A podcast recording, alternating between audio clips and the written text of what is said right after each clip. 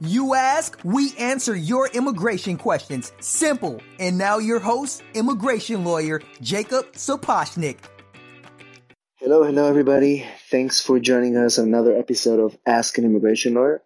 I'm excited to introduce the next several episodes because we are actually using audio from our YouTube videos to share with a lot of the people that are not able to watch the videos every day. They prefer audio version to be on the go so you, you can listen to it in the car or whatever you, you want to get the information from about our the immigration changes and the different topics we cover in, in those videos. So the next several episodes will have audio from our YouTube videos and also full transcripts with easy to find uh, section description of what you have in each episode. So hopefully you like this format. Let me know what you think.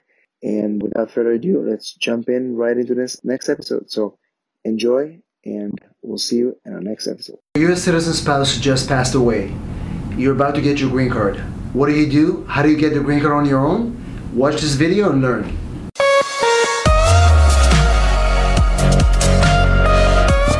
Hello everybody, Jacob Sapochnik here, an immigration attorney based in San Diego, California.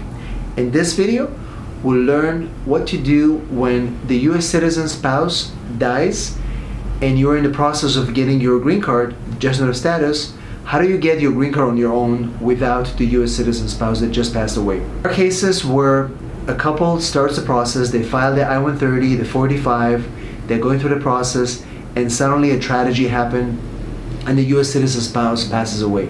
An illness, a car accident, many things can happen. Sometimes uh, bad luck hits and the US citizen spouse dies. What do you do? We recently had a case like this where our client unfortunately passed away, the US citizen spouse, and um, the, the foreign spouse came to us and devastated what to do. Well, there are things you can do. We have to divide this into two parts. The first part is if the couple is now married, but they have not filed the paperwork yet. I-130 and 45 have not been filed yet.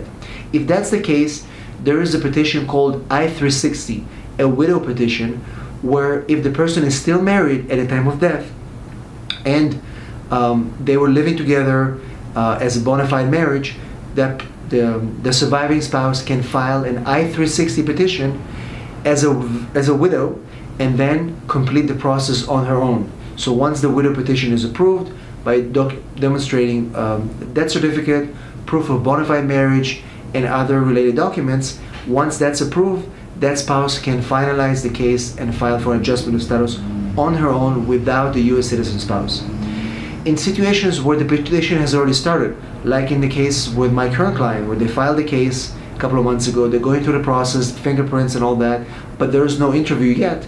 In those cases, if there's death the USCIS may adjudicate the case even without the surviv- even without the, um, the U.S. citizen spouse that just passed away.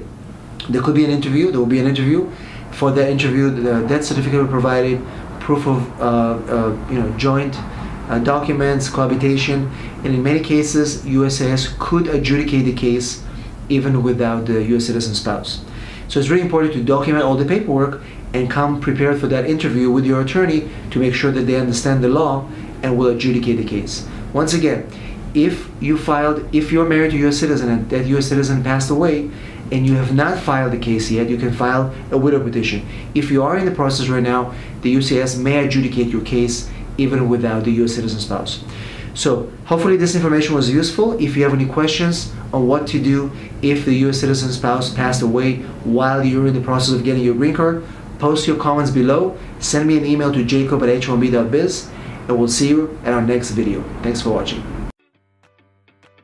Thank you for listening to the Ask My Immigration Lawyer podcast, the show that's dedicated to answering your immigration questions. Simple as that. See you next week for another round of questions and much needed answers.